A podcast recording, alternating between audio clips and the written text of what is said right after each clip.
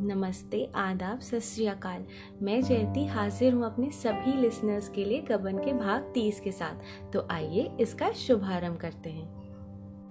कलकत्ता में वकील साहब ने ठहरने का पहले इंतज़ाम कर लिया था। कोई कष्ट ना हुआ।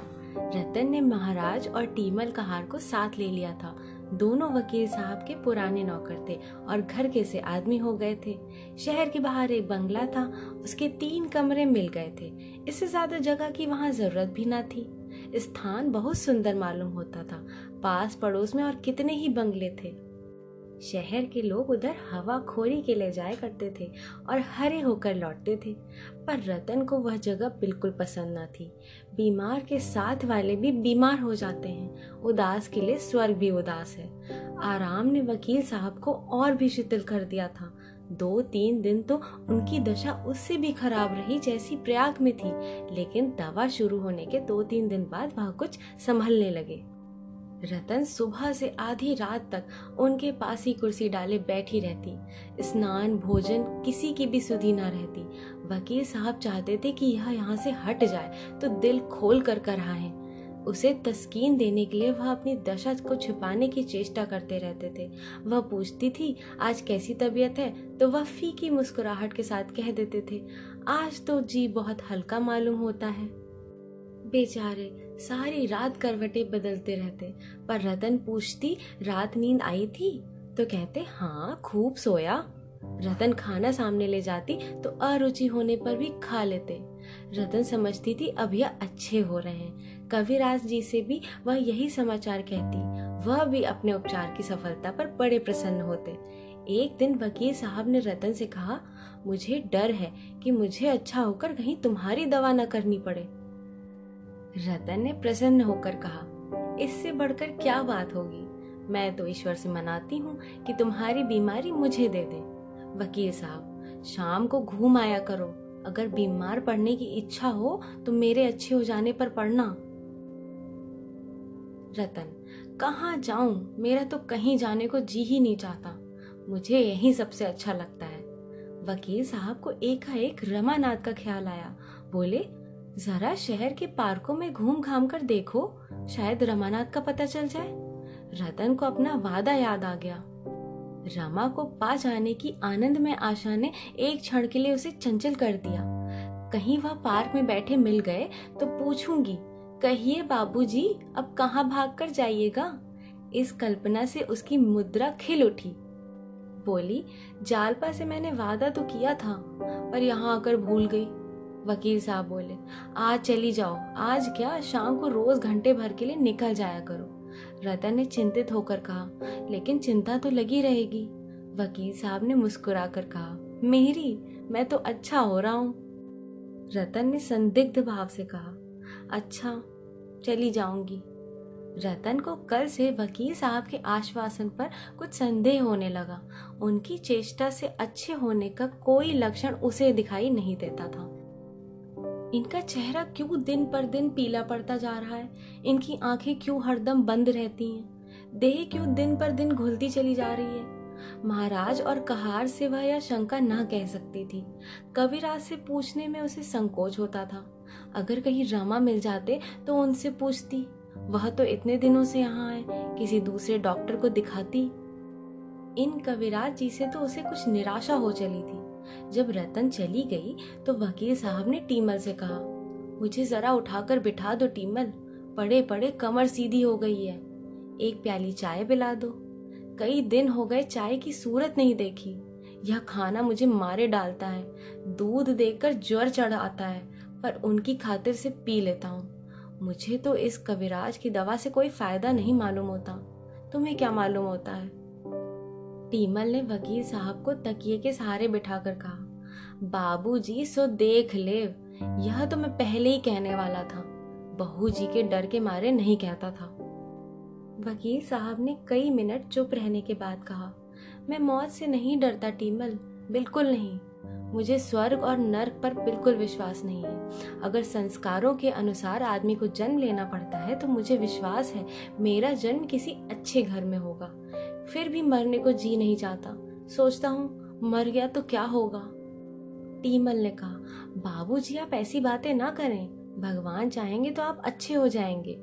किसी दूसरे डॉक्टर को बुलाऊं? आप लोग तो अंग्रेज़ी पढ़े हैं, कुछ मानते ही नहीं। मुझे तो कुछ और ही संदेह हो रहा है। कभी कभी गवारों की भी सुन लिया करो। आप मानो चाहे ना मानो, मैं तो एक सयाने को लाऊँगा। वकील साहब ने मुँह उधर कर लिया। प्रेत बाधा का वह हमेशा मज़ाक उड़ाया करते थे। कई ओझों को उन्होंने पीट दिया था। उनका ख्याल था कि यह प्रवंचना है, ढोंग है, लेकिन इस वक्त उनमें इतनी शक्ति भी ना थी कि टीमल के इस प्रस्ताव का विरोध करें। मुँह उधर कर लिया। महाराज ने चाय लाकर कहा, सरकार, चाय लाया हूँ। वकील साहब ने चाय के प्याले को छुद्दित नज़रों से देखकर कहा, ले जाओ, अब नहीं पीऊँगा। उन्हें मालूम होगा तो दुखी होंगी। क्यों महाराज? जब से मैं सोया हूँ, मेरा चेहरा कुछ हरा हुआ है। टीमन ने उनके असमंजस को भाप कर कहा, हरा क्यों नहीं हुआ है? हाँ जितना होना चाहिए, उतना नहीं हुआ है। वकील साहब ने कुछ जवाब ना दिया। दो चार वाक्य बोलने के बाद वह शिथिल हो जाते और दस पाँच मिनट तक शांत, अचेत पड़े रहते। कदाचित उन्हें अपनी दशा का यथार्थ ज्ञान हो चुका था। सहसा वकील साहब ने आँखें खोली। आँखों के दोनों कोनों में आँसू की बूंदें मचल रही थी। छीण स्वर में बोले, टीमल, क्या सिद्धू आए थे? फिर इस प्रश्न पर आप ही लज्जित होकर मुस्कुराकर बोले, मुझे ऐसा मालूम हुआ जैसे सिद्धू आए हों। फिर गहरी सांस लेकर चुप हो गए और आँखें बंद कर ली। सिद्धू उसी बेटे का नाम था जो जवान होकर मर गया। इस समय वकील साहब को बराबर उसी की याद आ रही थी। इतने में मोटर का हॉर्न सुनाई दिया और एक पल में रतन आ पहुँची। वकील साहब ने प्रसन्न मुख होकर पूछा, कहाँ गई थी? कुछ उसका पता मिला? रतन ने उनके माथे पर हाथ रखते हुए कहा, कई जगह देखा, कहीं नहीं दिखाई दिए। इतने बड़े शहर में सड़कों का पता तो जल्दी चलता नहीं, वह भला क्या मिलेंगे? दवा खाने का समय तो आ गया ना? वकील साहब ने दबी जवान से कहा, लाओ, खा लूँ। रतन ने दवा निकाली और उठाकर उन्हें पिला दी। इस समय वह न जाने क्यों कुछ भयभीत सी हो रही थी। एक अस्पष्ट अज्ञात शंका उसके हृदय को दबाए हुए थी। वकील साहब ने एक क्षण के बाद सावधान होने की चेष्टा करके बोला, मैं चाहता हूँ कि अपनी वसीयत लिखवा दूँ। जैसे एक शीतल तीव्र मार रतन के पैर से घुसकर सिर से निकल गया। मानो उसकी देह के सारे बंधन खुल गए, सारे अवयव बिखर गए। उसके मस्तिष्क के सारे परमाणु हवा में उड़ गए। मानो नीचे से धरती निकल गई और ऊपर से आकाश। और अब वह निराधार निस्पंद निर्जीव खड़ी है। अवरुद्ध अश्रु कंपित कंठ से बोली, घर से किसी को बुलाऊं? यहाँ किसी से सलाह ले लीजिए। कोई भी तो अपना नहीं है। अपनों के लिए इस समय रतन अधीर हो रही थी। कोई भी तो अपना होता जिस पर वह विश्वास कर सकती थी, जिससे सलाह ले सकती थी। घर के लोग आ जाते तो दौड़ धूप करके किसी दूसरे डॉक्टर को बुलाते। वह अकेली क्या क्या करे? वसीयत की बात फिर उसे याद आ गई। यह विचार क्यों इनके मन में आया? वैद्य जी ने कुछ कहा तो नहीं। क्या होने वाला है भगवान? चिल्ला चिल्ला कर रोने के लिए उसका मन विकल हो उठा। अपनी माता याद आ गई। उनके आंचल में मुँह छिपाकर रोने की आकांक्षा उसके मन में उत्पन्न हो गई। उस स्नेह में आंचल में रोकर उसकी बाल आत्मा को कितना संतोष होता था। कितनी जल्दी उसकी सारी मनोव्यथा शांत हो जाती थी। यह भी आधार अब नहीं है। महाराज ने आकर कहा, सरकार, भोजन तैयार है, थाली परसू? रतन ने उसकी ओर कठोर नज़रों से देखा। वह बिना जवाब की अपेक्षा लिए चुपचाप सा चला गया। मगर एक ही क्षण में रतन को महाराज पर दया आ गई। उसने कौन सी बुराई की जो भोजन के लिए पूछने आया? भोजन भी ऐसी कोई चीज़ है जिसे कोई छोड़ सके? वह रसोई में जाकर महाराज से बोली, तुम खा लो महाराज, मुझे आज भूख नहीं है। महाराज ने आग्रह किया, दो ही फुलके खा लीजिए सरकार। रतन ने महाराज से पूछा, क्यों महाराज? बाबूजी को इस कविराज की दवा से कोई लाभ हो रहा है? महाराज ने डरते डरते वही शब्द दोहराए, जो आज वकील साहब से कहे थे। कुछ कुछ तो हो रहा है, लेकिन जितना होना चाहिए उतना नहीं हो रहा। रतन ने अविश्वास के अंदाज से देखकर कहा, तुम भी मुझे धोखा देते हो महाराज। महाराज की आँखें डबडबा गईं। बोले, भगवान सब अच्छा ही करेंगे बहू जी घबराने से क्या होगा? अपना तो कोई बस है नहीं। रतन ने पूछा, यहाँ कोई ज्योतिषी ना मिलेगा? जरा उससे पूछूँ। कुछ पूजा पाठ भी करा लेने से अच्छा होता है।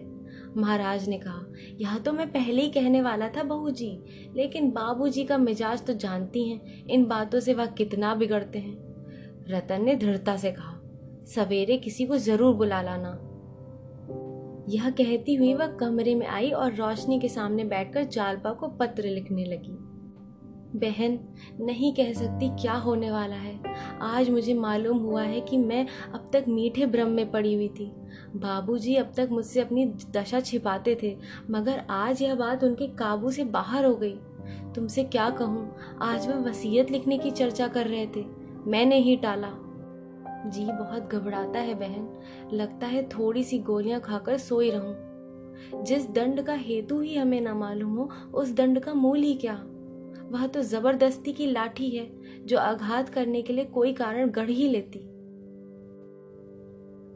इस अंधेरे, निर्जन कांटों से भरे हुए जीवन मार्ग में मुझे केवल एक टिमटिमाता हुआ दीपक मिला था। मैं उसे आंचल में छिपाए, विधि को धन्यवाद देती हुई गाती चली जाती थी, पर वह दीपक भी मुझसे छीना जा रहा है। इस अंधकार में मैं कहाँ जाऊँगी? कौन मेरा रोना सुनेगा? कौन मेरी बाह पकड़ेगा? बहन, मुझे क्षमा करना। मुझे बाबूजी का पता लगाने का अवकाश नहीं मिला। आज कई पार्कों का चक्कर लगा आई, पर कहीं पता नहीं चला। कुछ अवसर मिला तो फिर जाऊँगी। माता जी से मेरा प्रणाम कहना। पत्र लिखकर रतन बरामदे में आई। शीतल समीर के झोंके आ रहे थे। प्रकृति मानो रोग शैया पर पड़ी से सक रही थी। उसी वक्त वकील साहब की साँसें वेग से चलने लगी।